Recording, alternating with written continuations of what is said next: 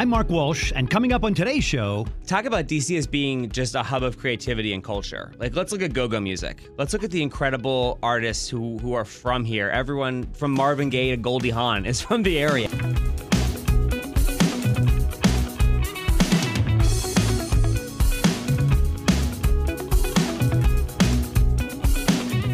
Welcome to What's Working in Washington on Federal News Network and streaming as a podcast.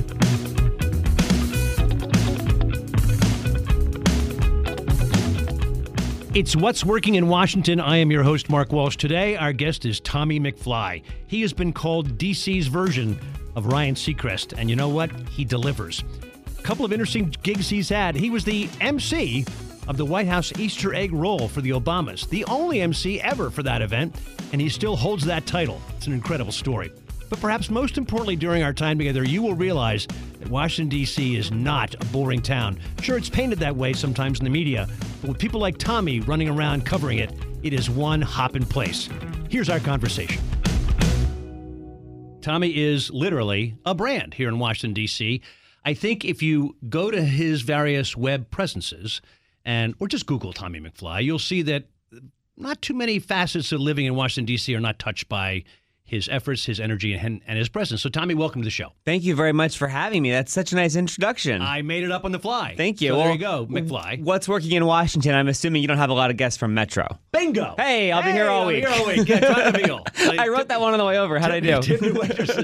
very, very good. Um, no, I, there, there's a, a, a, many versions of that joke. Usually, the people when I tell them that I'm hosting the show, they say, "Oh, it's like two minutes long." but the Metro thing. Now, let's actually let's start there. Are you a Metro person? Do you uh, use it a lot? I am not. Um, okay. Because I, w- with what I do with, well, like yes, in the be in around the city yeah. for when pre-COVID times, totally yes. to get like from downtown to Dupont or yeah. you know up anywhere on Connecticut Avenue or across the river quickly. Yes. Um, that was the mode of transportation when traffic was snarled. But a lot of what I do with work, with the podcast with Kelly, with NBC4, I'm all around the region. So, yeah. like, having my car not being tied to a metro schedule is really important. Okay, so did you ever live in New York or ever use the New York uh, system a lot? No. Okay. Scranton and then here. That was it. Scranton to D.C. Forget those other big cities. That's right. But here's why I bring it up. I lived in Manhattan for many, many years. And I tell people that are really, really angry at the metro, I go, you know what? Go go to the New York City subway station at 10 p.m. versus here at 10 p.m. You know, other than the ability to step on syringes multiple times and buy drugs and see and see automatic weapons fire, which you can see at almost any New York City stop. This is like nirvana compared to some of the other systems. So it's all relative. That being said, yes, you and I have had experiences, I'm sure, where we stand on a, on a platform for a large, a long period of time going, what the hell's going on? But enough of that. And, and look, I mean, it, it, it's like air travel too, right? Yes. Like we are tens and tens of feet below ground, zooming through tunnels. Yeah. Same yes. with like airplanes. Like you can tell me to show up at an airport 48 hours ahead of time, and yeah. I'm like, sure, whatever. You're putting me in a tube through the air. Sounds yes. great. Whatever you need. I was I flew in from Palm Beach this morning. Believe ah, it or not. Perfect. Yeah, on a on a Southwest flight, which is not really an airplane. It's really a bus. I'm I'm convinced soon they're going to have the straps on the Southwest. Don't you think? At some point, maybe. Okay, so Scranton, born mm-hmm. and raised. When did you move from Scranton to DC? When I was 20. Um, I wanted to be a lawyer, and things went very, very differently. Ah. I started in my career in radio at the hometown station, Froggy 101, at 15. And then at 20, I was the co host of the morning show. Wow. With the guy that I grew up listening to, Doc Medic, who's the guy who taught me everything about being on radio. I came to DC at 20 to be a morning show producer. Then I got my own night night show on uh, Mix 107.3, rest in peace. And then I um, went over to 94.7 Fresh FM, also rest in peace. That, wow. I, I, promise it's not me. Yeah, you're like Jonah. um, and, uh, and, and from there, um, have, have worked on TV. I've had the opportunity to work with a lot of incredible organizations, and it's been a wild ride here in DC. So, what are some of the things about radio back when you were doing it, which isn't that long ago, that you think are really, they're kind of gone today or different today? I mean, did, did personalities matter back then more than they do today on, te- on radio? They do matter, and I think they still matter. Okay. So, you know, in this building that we're in right now with WTOP, you've got, I wouldn't necessarily call them personalities, but trusted voices like Hillary Howard and Sean Anderson. Right. You know, like they're people that people have such a relationship with. Elliot in the morning. Yep. Um, Donnie Simpson. You know, those voices, those iconic radio DC voices are still really relevant and really powerful there's just not as many of them as there used to be. Yeah. And that's, I think, a problem and a real disservice to the local community. So, satellite radio, XM, Sirius, you think they've been good or bad for the overall medium? Uh, I think they've been not great. I mean, it's Yeah. funny. I remember on New York Avenue, and, and actually, rest in peace, Dave Thomas Circle. Yeah. Um, the XM building was down there, and Yep. they had a sign that said "One million listeners nationwide." Yeah. Well, in the the heyday of a morning radio show in DC, you'd have a million listeners here. Yeah. Um, I think now they have made audio and listening more of a celebrity focused thing, right? Yep. I think podcasts do the same thing. Yeah. And I think it's really exciting for the audio medium, which is really great. But I don't know that it's great for like over the air radio. Yeah. I'm not sure. And I, I used to have a show on, on XM back in the day, and they would have um, personalities aimed at like decades. So they'd have some guy who knew like 70s, you know, Yeah. big, time 70s guy. And I, I used to walk by and go, if I were that guy, I'd shoot myself. I mean, just, I mean, I hate to be so crass, but but getting nailed like that into it and not not staying fresh to fresh whatever fresh 91 what was it Whatever. yeah it was a great time. No, actually, I just I recently came back to that point, and I had like one of those like diarrhea of the fingers on Facebook. But Yeah. I'm like, I, I when the Fresh show went away, I didn't say the word Fresh for two years. My it. co-host Kelly and I were like so angry, and we started our our Real Fun DC um, broadcast and our broadcast app and the Tommy and Kelly show. We we wanted so hard to keep it moving that we never had appreciation and looked back and. It was the people who listened to us and the moments that we shared that I think we didn't spend enough time in gratitude on. Yeah, You know, yeah. we were moving forward and trying to bring our audience with us and like trying to survive and pay the rent and all of that stuff. But um, I'm just newly to the point of like saying the fre- saying the F word again. Yeah, the F word.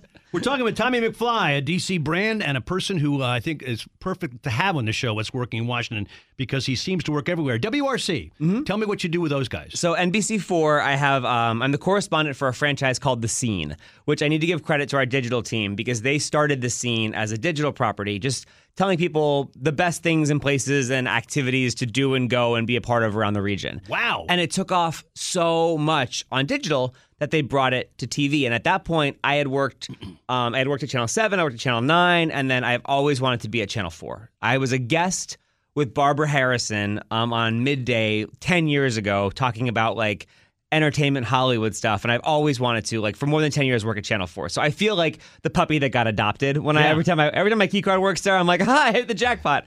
And so um, I'm the correspondent for the Scene franchise, and so we are constantly looking for and telling the stories of people, of things, of activities that are much like you working in Washington. And what what has sort of been interesting for me, and I've haven't really said this before, but over the last year and change of what's happened in in DC and in our country, there's a lot to be said about coming together. There's a lot to be said about people finding common ground on things that aren't political, that aren't business related, that aren't so charged. yeah. And so I don't, th- I just want to just follow me, Mark. I Okay. don't think I'm saving democracy No. by any means. I want to be clear about that. I was. I'm glad you cleared that up. But I, I do think that th- there was a book that I read by um, Tom Nichols who talks about like our own worst enemy and how democracies fail. And I am, again, not saving democracy, but I do think that, and he brings this up in the book, that good people can be bad citizens. yeah. And the way you have good citizens is you bring people together and you find community. So I think now, and this is sort of what I look through my lens of choosing stories and choosing people and places and events to highlight is what can bring everyone together for no other reason than that awesome thing happening in your neighborhood. Yeah. And that's sort of what we do. You're saving democracy. Let's No, just- I'm not. I told you I wasn't. Come on. I I'm with told you. you I wasn't saving no, but I- democracy. I, but I'm changing the narrative. You are saving democracy. let's let's talk about stuff like the scene, um, Mm-hmm. because you know, again, I live in Manhattan, and and and I I think there's a TMZization of a lot of observation of of metro scenes. That you're looking for the dirt, you're looking for the who's, you know, who's sleeping with who, who's busting up a marriage, who's in this. It seems like DC has sort of avoided that. Is that because we're kind of a boring city and there's not enough of that stuff going here, or it's all in the political realm and po- politicians, co- the coverage of politics discovers all that scum? Yeah, I think there's just so much chaos in this town that like sex doesn't even like hit the first three pages of importance. Are you kidding me? My goodness. Like who's sleeping with who? Who cares? Like Yeah. Got 19 other things to worry about right now. Right, charging the capital. Um, I don't know. Well, yeah, also that. Um, I don't know though. I, I feel like Politico tried at one point. I'm so old I can start talking about things that used to work. Yeah. Um, Politico had a thing at one point called Click, which was going to be like the TMZ of politics, I didn't know that. and it didn't really like. People were like, okay, great, like. Yeah. This senator is doing this in their personal time. Like they're a bad tipper. Okay, well uh, they're also a monster on the hill. So Yeah. like we don't care about that thing. yeah, I, and I think that if if there was those sort of of outlets and those sort of things being published here, I feel like it helps to just continue that narrative that DC is the swamp, Yeah. which it's not. On that point, um, uh, people when I travel around the U.S. say, "Oh, you live in D.C. It's a boring. You know, it's a company town. It is a company town to some extent, but it's not at all as boring as people perceive it from outside D.C." No. What, what are some of the What are some of the myths of D.C. social life that you think the rest of the, the nation should know? Or Oh my least, gosh. shatter. There, there are so many, right? Like, talk about DC as being just a hub of creativity and culture. Like, let's look at go-go music. Let's look at the incredible artists who who are from here. Everyone from Marvin Gaye to Goldie Hawn is from the area. Wow. You know, you've got those incredible Dave Chappelle. Dave Chappelle. You Yeah. got those incredible luminaries who are, are from this area who just bring and speak to the culture. You know, I, I actually got to spend some time uh, with Virginia Ali of Ben's Chili Bowl. I was Sweet. working on a project, the most random thing. I'm working on a project with Reagan Airport.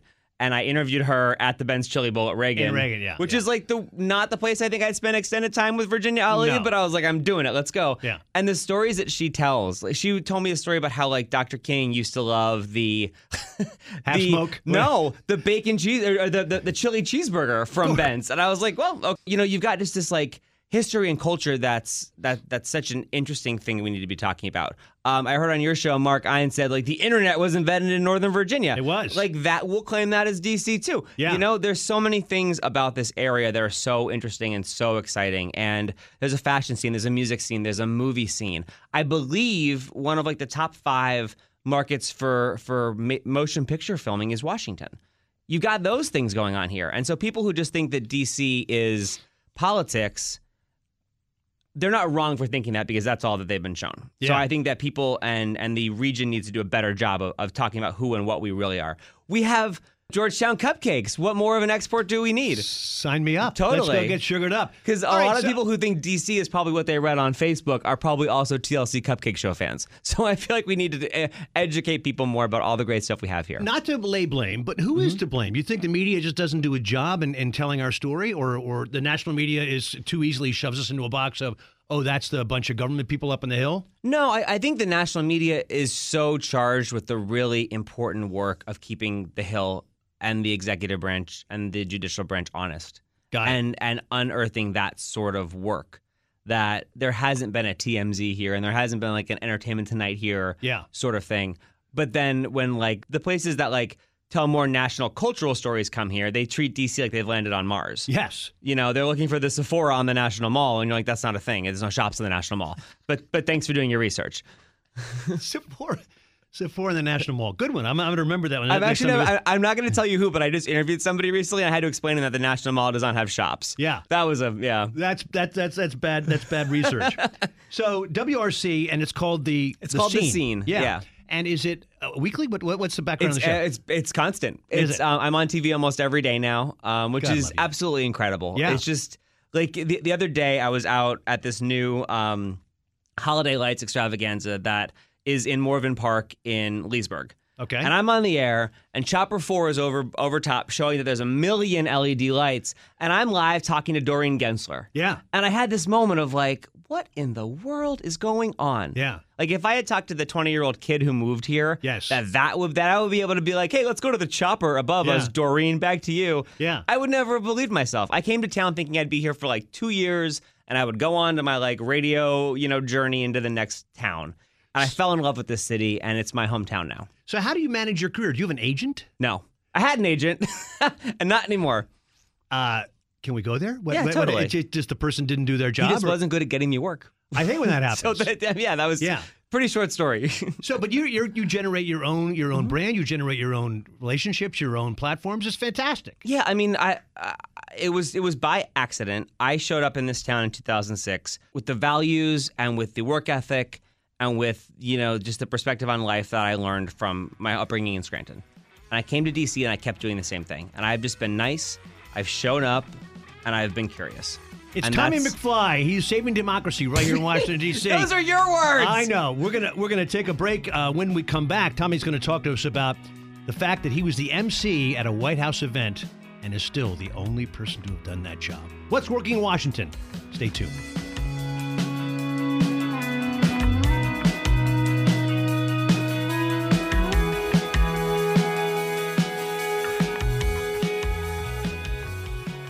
Week, on What's Working in Washington, we talk to power players about innovation in the federal government and how business in the region is keeping us competitive. If you are a DC insider and want to know what leaders in other industries are talking about, we give you that insight. If you know someone we should be talking to on our show, let us know. We want perspectives you won't hear anywhere else. You can reach out through our website or through Twitter. And we love bringing those new voices to our audience. We look forward to hearing from you.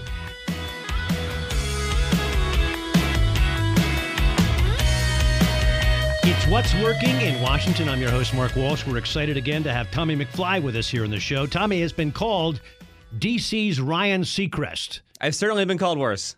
I was going to say, in, in, the, in, in, the panoply of things you might get labeled, that's a pretty good one. You probably totally. wish, probably wish you had one tenth of his annual income. I'm not getting residuals off the Kardashians, but ah, yes, I have a lot of jobs. Someday you will. DC's Ryan Seacrest, mainly because it seems like you literally are everywhere. So let's, like, Thank you. We, we talked about TV, we talked about some of the hosting stuff.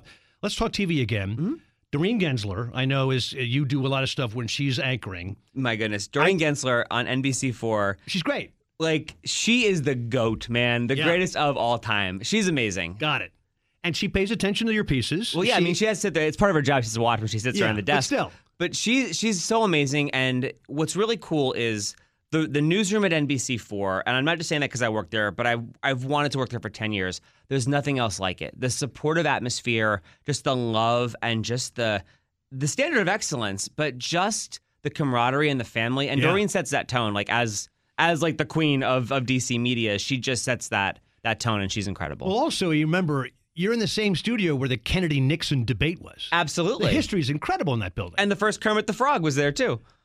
Don't go there. My dad hired Kermit the Frog for the first. My dad's ad agency in Baltimore gave Jim Henson. Gave Jim, Jim Henson. who was then unmarried. Yeah, he and his girlfriend, when he was a student at the University of Maryland, a job for a green frog pre it being named Kermit. Oh wow! There you go, babe. Look at that. Okay, let, let's talk about other types of hosting you're doing.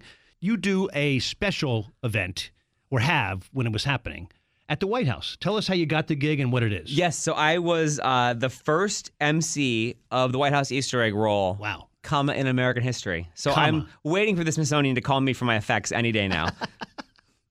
What did you wear for your first time? That's um, special. Like a like a pink plaid Eastery situation. It was the honor of a lifetime. But what do you announce? Like it's rolling, or the kids are looking, or what? What, what do you say? Well, so what was really cool in the Obama administration, they made the White House Easter egg roll like Kitty Lollapalooza. Like Yeah. they actually had the company that produced Lollapalooza produce the White House Easter egg roll. Perfect. So there was a music stage, there was a reading stage, there was a food stage, there was a yoga Magic, garden. There yeah. was like 78 things going on. And so the second year in, they brought me in as an MC to kind of be like the ringmaster to explain to parents what was going on, to keep excitement, to like keep the flow of people going. And it was absolutely wild. Like three in the morning, we're on the south lawn of the White House until like 9 p.m. that night. 35,000 people each time came through the, the White House lawn. It Love was it. just, it, it, it was the largest public facing event that the White House does all year long. And you did it multiple times. I did it for six years, which was awesome. Wow. And then magically, the event seemed to disappear. I don't know what happened. What happened? You know why? Somebody didn't save democracy. That's what happened. I'm not And- saving democracy. well, we're going to make sure you do by the end of this darn show. I, I do think that the Biden administration is planning on bringing it back I can't once things are safe and all the COVID things are Yeah, possible. a nice Scranton boy like him, he's got he's got to do something right for America. That's right, Yeah, exactly. there's the Scranton link. Um, but that must have been the exposure to that kind of event and the White House infrastructure that does all that must have been pretty impressive. it was absolutely insane. I got a phone call on my cell phone um, that just said 202. Yeah. And I answered it, and it was like, "Hey, this is the this is you know Ellie Schafer who runs the visitors office at the White House. Would you be free to? Would you be interested in doing the White House Easter egg roll as the first MC in American history?" And I was like, "Yes." Yeah. And she was like, "I didn't tell you what day it was." I was like, "I'm free that day. Yeah. Whenever it is, I was like I'm gonna there." have surgery, but it's okay. Totally, absolutely. And so that was that was absolutely incredible to do. Yeah. And was the first lady active during the day and on the lawn? I, I sort of forget what they do. They were they were really into it, weren't they? Yeah, they, they really were, which was cool. So normally the president and the first family will come out and like do the egg roll, Yeah. the ceremonial roll at like 10 o'clock. Yeah. But she and also Sasha and Malia were very young at the time. So a lot of the talent that were there, they were excited about. Like Willow Smith performed, and you know, you have these great bands um, that were there performing as well. So the girls wanted to see him. And so, like, either Mrs. Robinson, their grandma, or Mrs. Obama would bring them out, or they would come out with their own Secret Service and their friends. So it was really cool to see like the family having family time in the midst of 35,000, you know, people. So your other hosting hosting duties obviously got affected by COVID in March of 2020. Yes, I did so many virtual events. You're, you're And- Mr. Zoomerific. I'll tell you, yeah. But what was cool was because Kelly Collis, my radio partner, and I, um, we started our like digital journey about a year and a half ahead of everyone else. Wow. So we were able to help organizations like the USO and others, you know, to to do that the virtual thing in as as less stagnant as a way of possible. yeah. Have you seen best practices sort of pop up and how people act on the virtual arenas? No, it's the Wild West, and it changes is. every three days. And there's a new platform, or there's a new this, or there's a new Yeah, that. yeah. yeah. So uh, I do a lot of corporate Zooms, Mm-hmm. you know, for meetings and stuff. And uh, we just started doing real back and forth, actual face to face meetings because of boosters and all that stuff. And I, what I miss is the red leave button at the bottom right of a conversation. I think we should actually walk around with one of those, like a like like a Halloween costume, a little leave. You can push it, and that means you have to walk away. If you had that in a conference room, I imagine it's like a giant red like awooga button Yeah. that someone just gets to like Awoo, yeah. spike, and Exactly. then we're done. Everyone leaves. somewhere. So you were also uh, you hosted uh, Best Buddies. Yes. Ted Leonsis, who was my former colleague at AOL, with I guess one of the Kennedys, right? Uh, the Shrivers started that originally, and it's grown to be a tremendous organization. What was, your, what was your role? So I am currently the chairman of Virginia and DC programs Got it. for Best Buddies. Um, it's a volunteer role that I am on year nine of my two-year term. Yeah. Um, I'm not like you know getting into like Putin territory that I'm like I will always be the chairman. I'm really trying to find someone to replace me. Um, but Best Buddies is especially Special Olympics off the field. So we help people with intellectual disabilities find friendship in school, find jobs later in life, and then we're there just as a as a friend throughout throughout their lives, which is incredible. Are the Shrivers still involved? Um, so Anthony Shriver is still our CEO and chairman. Yeah. Um, it's interesting because that family's so wild, right? You've got like Anthony Shriver who does Best Buddies. You got Mark who does Special Olympics. You Yep. got Tim who does Save the Children, and you Yeah. got Maria who is an incredible broadcaster and, and in her own way shines light on so many great organizations. Slackers. They're just a bunch of Totally, I know those Yeah. slouches, those Shrivers. So you, but you hosted the most recent one, or the one pre-COVID, or Mm-hmm. Yeah. Um, so it was just actually after COVID. We have a long relationship with um, with uh, the Reagan Building, Trade Center Management Associates, and so. Uh, the idea of having a Best Buddies prom was something that I came up Nice. with with uh, an incredible prom committee about six years ago, and we raised a million dollars in five years for Best Buddies prom. And what was really cool was it was a parallel party, so different than all of the like big DC Yeah. hee haw galas that we Yeah, all know yeah, about. yeah. This was a party for a thousand students in the atrium of the Reagan Building, and then like 700 adults were in the like give me your money silent auction Right. cocktail party, and it was just this wild event that was like nothing else. And these students, we set out to make Best Buddies prom the coolest moment of high school of the year. And I think we were almost there. It was just incredible because we wanted it to be a way that people who were not, who did not have disabilities, our peer buddies, to get more excited about joining Best Buddies because of the prom, because of the walk, because of all the awesome stuff that we do. So they still match a buddy with an outsider who is their mentor, or their friend, or whatever. Yes, so you've got what's, a- what's a typical relationship it sets up? So you've got a best buddy who has a disability, and you've got a peer buddy who doesn't.